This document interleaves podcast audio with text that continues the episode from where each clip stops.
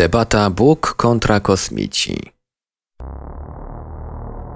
W 1968 roku uwagę świata zwróciła intrygująca teoria. Przy okazji rozwinęły się dwie adaptacje nowej hipotezy, która rozważała możliwość, że zaawansowane istoty pozaziemskie odwiedzały Ziemię w odległej przeszłości, inicjując w ten sposób powstanie religii. Szwajcarski pisarz Erich von Däniken niekiedy jest nazywany ojcem teorii o starożytnych astronautach.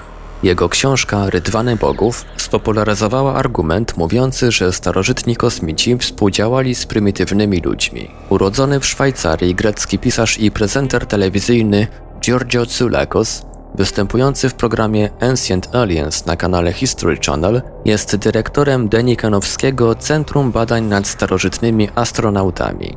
Amerykański pastor prezbiteriański, czcigodny Barry Downing, również badał związki między UFO a przekonaniami religijnymi. Jego książka zatytułowana The Bible and Flying Saucers Biblia i latające spotki stanowiła hipotezę, która była gruntem dla biblijnej perspektywy zjawiska UFO. Teoria Denikena sugeruje, że nasi prymitywni przodkowie błędnie rozpoznali gości z kosmosu jako bogów i stworzyli systemy wiary w otaczającą ich nadnaturalną moc. Czcigodny Downing z drugiej strony mówi, że pewni tak zwani kosmici byli w rzeczywistości boskimi aniołami lub posłańcami zesłanymi na Ziemię, włączając być może nawet samego Jezusa Chrystusa. Pomiędzy tymi dwoma punktami widzenia pojawił się różnorodny zakres dziennikarstwa, zaczynając od Anunnaki, grupy sumeryjskich i babilońskich bóstw, którym przypisywano stworzenie rodzaju ludzkiego, kończąc na incydencie w Roswell w stanie Nowy Meksyk w 1947 roku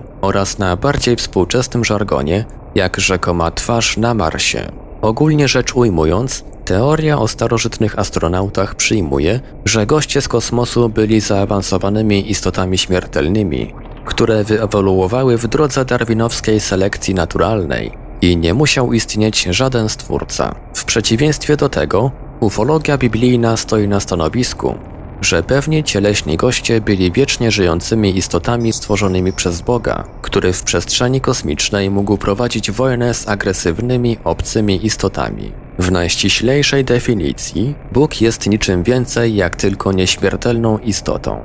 Na osi czasu antropologii pojawili się bogowie zwierzęcy, humanoidalni, duchowi oraz totemowi.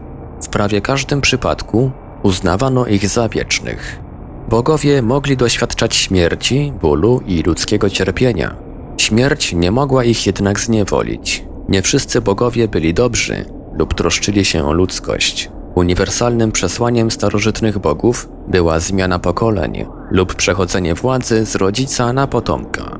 W niektórych przypadkach ludzie mogli otrzymać nagrodę w postaci nieśmiertelności i stać się bogami lub wejść z nimi w związek.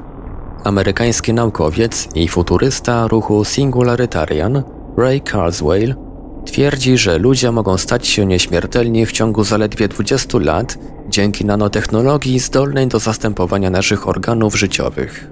Osobliwość technologiczna, po angielsku The Technological Singularity, to termin ukuty przez pisarza science fiction Bernora Winge. Odnosi się on do stworzenia komputerów mądrzejszych od ludzi, które rozwijają swoją własną inteligencję.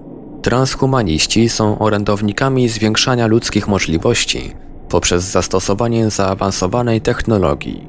Co dziwne, starożytni bogowie nie byli opisywani jako niezniszczalni supermeni, których mogłaby włączyć do gry dziecięca wyobraźnia.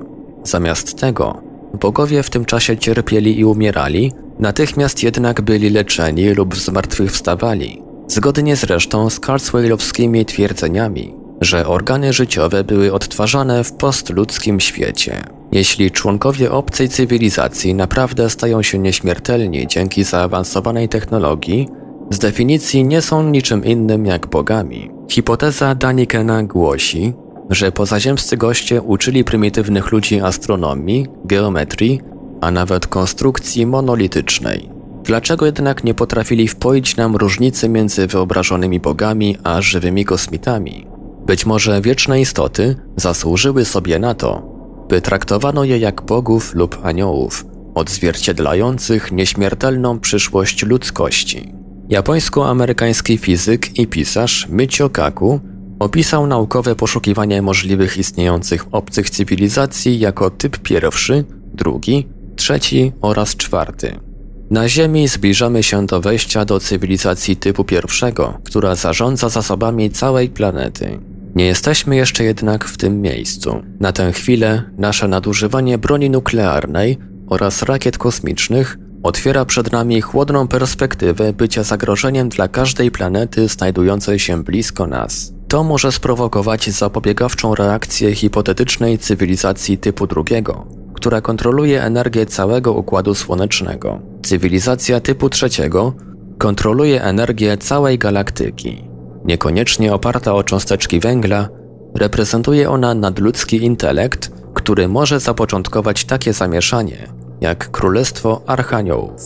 Cywilizacja typu czwartego sprawuje kontrolę nad tworzeniem wszechświata poprzez wielki wybuch. Jej niepoliczona inteligencja jest czasami opisywana jako replikator kwantowy lub, jak to pewnego razu ujął urodzony w Londynie astrobiolog Paul Davis, Q-Life, czyli forma życia bez struktury materialnej. Reprezentuje ona najwyższe bóstwo ludzkiej psychy i zamieszkuje osobliwość wieloświata. Istniejąc poza wymiarem czasu, może ona wysyłać sznur informacji miliardy lat w przeszłość, ustanawiając w ten sposób początkowe warunki wielkiego wybuchu. Amerykański fizyk Ronald Mallet użył równań Einsteina do opisania upływu czasu przy pomocy krążących promieni lasera. Cywilizacja typu czwartego nigdy nie przestaje tworzyć nowych wszechświatów. Amerykański pisarz Michael Talbot rozwinął teoretyczny model rzeczywistości, który sugeruje, że fizyczny wszechświat jest pokrewny wielkiemu hologramowi. Po przestudiowaniu pracy fizyka Davida Bima i neurofizjologia Karla Pribrama, którzy niezależnie od siebie wysunęli holograficzne teorie i modele wszechświata, Talbot stwierdził, że nasze istnienie stanowi holograficzne podobieństwo głównego hologramu, po angielsku master hologram, który projektuje początkowe warunki lub strukturę samego wielkiego wybuchu.